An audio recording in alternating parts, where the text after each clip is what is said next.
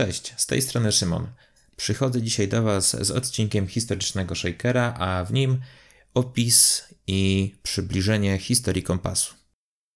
Także zapraszam do odcinka, w którym kompas wskaże nam drogę. Po tym lekkim słucharku i intrze należy zadać sobie pytanie, co to w ogóle jest kompas?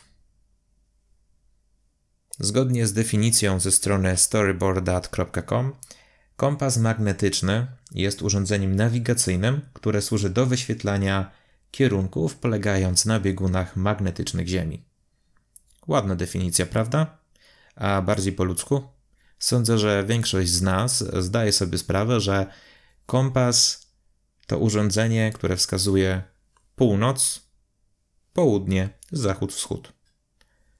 I północ jest wyróżniona, ta igła magnetyczna jest w stronę północy kolorem czerwonym oznaczona.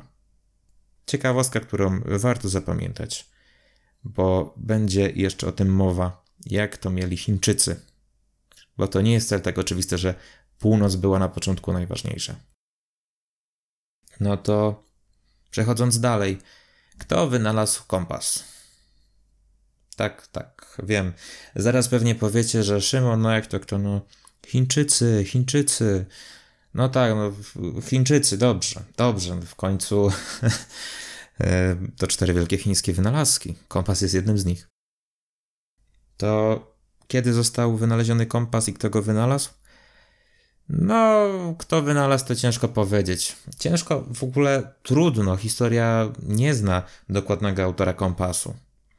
Dlatego zakłada się, że powstał kompas w przybliżeniu w czasie dynastii Han w latach 300 i 200 przed naszą erą. E, no, jak taki kompas wyglądał? Nie miał oczywistego wyglądu. Nie, nie w takiej formie, jakiej go współcześnie znamy. Oczywiście zaczął ewoluować, ale z jakiej formy? Co, co było na początku? E, na początku była łyżka, a właściwie kształt takiego takiej łyżki, tak można to e, nazwać, namagnesowanej łyżki. I no czekaj, Szymon, jak na, namagnesowanej łyżki? No tak, namagnesowanej łyżki. Po prostu wiem, że to może troszeczkę dziwić, ale te namagnesowane łyżki nie były nawet wykorzystywane tak, jak e, byśmy sądzili na początku. Mianowicie, do czego te takie kompasy, te nazwijmy to magnesowe łyżki, były wykorzystywane? E, były wykorzystywane przez nadwornych magików jako sztuczka. I co może dzisiaj śmieszyć z tej perspektywy, ale kilka wieków temu, a właściwie nie kilka wieków, a kilkanaście wieków temu, były wykorzystywane jako sztuczka po prostu. Taka ciekawostka. I dopiero później inaczej wykorzystywano mm, te kompasy pierwsze. I nie, na, nadal nie wskazywały kierunku jako takiego. Oprócz nadwornych magików wykorzystywano je jeszcze do lokaliz- wskazywania lokalizacji wznoszenia budynków, jak zdano sobie sprawę, że y, jednak te kompasy wskazują mm, kierunek. A właściwie cały czas wskazują jeden kierunek, niezależnie w którym miejscu by się znajdowały, to że obracają się w jedną stronę. I oczywiście te namagnesowane łyżki zaczęły się z czasem zmieniać w to, co dzisiaj znamy, czyli igłę magnetyczną. I miało to miejsce około w trzecim wieku naszej. Miało to miejsce około tam trzecim wieku naszej ery. Oczywiście mniej więcej, bo też konkretnej daty ciężko wskazać w ogóle konkretną datę, może w ten sposób. I w trzecim wieku, jak już właśnie wspominałem, jak zorientowano się, mm, że igła magnetyczna wskazuje północ-południe, to zaczęto udoskonalać ten właśnie kompasy. I do jakiej formy udoskonalać? No, mianowicie y, igły magnetyczne uzyskały kształt pływającej rybki. Po prostu wrzucano kompas do pojemnika z wodą, miski, e, kubka, po prostu do, najczęściej do wody i Tak, pływający kompas, można go nazwać nawet wodnym, wskazywał kierunek i miało to miejsce w XI wieku naszej ery. Oczywiście mm, był też oprócz tej pływającej rybki kompas mechaniczny i tutaj się na chwilę zatrzymamy, bo ten kompas mechaniczny miał dosyć wyjątkowy wygląd. Mianowicie był to dwukołowy drewniany wóz z figurką na szczycie. Niezależnie w którym miejscu się znajdował, figurka zawsze pokazywała kierunek południowy.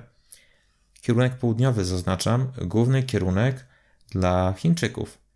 Kompas mechaniczny towarzyszył armii lądowej, a ten, te rybki, o których wspominałem, igły w kształcie rybek, towarzyszyły marynarce wojennej. Dokładnie tak, marynarce wojennej. I Chińczycy też mieli własne odkrycia geograficzne.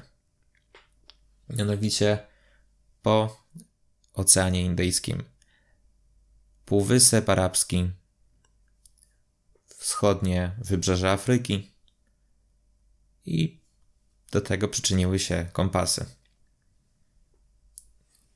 No i idąc dalej, zastanówmy się, jak kompas dotarł do Europy. I pewnie tutaj kusi was, żeby odpowiedzieć, no jak to, jak Szymon, no, ostatnim razem i przedostatnim razem mówiłeś, że Arabowie, Arabowie, co nie, na pewno Arabowie maczali w tym palce, że kompas dotarł do Europy, a oczywiście mm-mm. Mm-mm. no dokładnie nie. Mm-mm. To nie Arabowie, wyjątkowo nie Arabowie, nie ten szlak znany tam jak dotarł e, papier, jak dotarł proch, to nie Arabowie. Dotarło to szlakiem handlowym e, przez Morze Śródziemne, z pominięciem Arabów. O dziwo, prawda? Wyjątkowo. Nie tak, jakbyście wskazywali. I no dobrze, no mamy ten kompas w Europie, co dalej? No i kiedy trafił do tej Europy? Dokładnie trafił yy, do tej Europy kompas w 1190 roku czyli XII wiek naszej ery. No i co dalej? No dalej zaczęło się udoskonalanie. Europejczycy, zresztą nadal tak e, można powiedzieć jest, wykorzystali znany wynalazek, jakim był kompas i udoskonalili go przez kolejne stulecia ale zanim go udoskonalili do tej formy, którą znamy współcześnie, to były dodawane te innowacje powoli. Czyli około 1269 roku francuski badacz i naukowiec Petrus Peregrinus, Peregrinus wprowadził kompas z podziałem tarczy na 360 stopni. I Później do tradycyjnej konstrukcji komp kompasu e, Włoch Flavio Gioia w 1300 roku dodał tak zwaną różę wiatru. I od tego momentu możemy mówić o kompasie żeglarskim, który był używany w południowej Europie, Skandynawii i na Islandii. Mhm. No tak. I co dalej, Szymon? No dalej, bo to nie koniec. Mogę was zaskoczyć, ale to nie koniec. To dalej ma swoją kontynuację. I do tego kompasu żeglarskiego wprowadzono bardzo ważne innowacje. Urządzenie zostało zamontowane w pierścieniu z zawieszeniu przegubowym. Kompas pozostawał w pozycji poziomej, niezależnie od kołysania się statku. Drugą modyfikacją było wprowadzenie skali kompasu dysku z zaznaczoną podziałką kątową od 0 stopni do 360 stopni, której początek i koniec znajdował się w punkcie odpowiadającym północy. Skalą można było obracać w celu ustawienia tego punktu dokładnie naprzeciw igły. Kierunek, w jakim płynął statek, można było następnie z łatwością odczytać ze skali. Udoskonalenie wynalazku do takiej formy dało początek busoli. I właśnie do tego zmierzam, że ta busola to jest kompas, jaki znamy obecnie, znamy obecnie, z tego wyglądu. I ten kompas żeglarski, o którym wspominałem, przyczynił się do wielkich odkryć geograficznych. Gdyby nie kompas, prawdopodobnie albo z dużym opóźnieniem poznalibyśmy Amerykę Północną, Południową. Portugalczycy nie odkryliby drogi do Japonii. Holendrzy nie wpadliby na odkrycie Australii, bo to oni pierwsi odkryli ten ląd. Nie byłoby wielu odkryć geograficznych i no, właściwie może nie tyle, co by nie było, co znacznie by były opóźnione. Nie dokonano by tak szybkiego postępu. I co jeszcze zawdzięczamy kompasowi? Kompasowi zawdzięczamy kolejny wynalazek z XX wieku, początku XX wieku. Żyrokompas. Wykorzystywany do automatycznego sterowania ruchem samolotów. I można dojść po prostu właśnie do prostych wniosków, które sądzę ma każdy, że gdyby nie ten kompas, to byłoby różnie. Jak już mówiłem o wielkich odkryciach geograficznych, a co tutaj mówić o dopiero systemie nawigacji, z której korzystamy właśnie na co dzień, mapach Google, bo to konkretnie mam na myśli.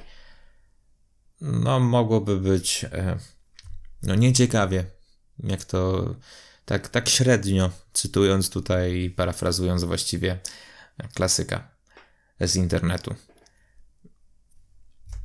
I taki właśnie kompas przed mapami Google służył jako sam istotny GPS. Oczywiście do tego najlepiej było mieć mapę, to już w ogóle wersja deluxe poprzednich czasów.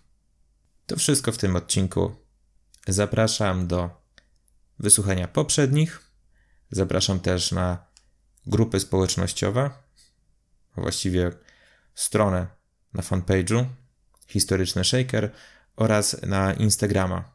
Link zamieszczam w opisie. Trzymajcie się. Cześć.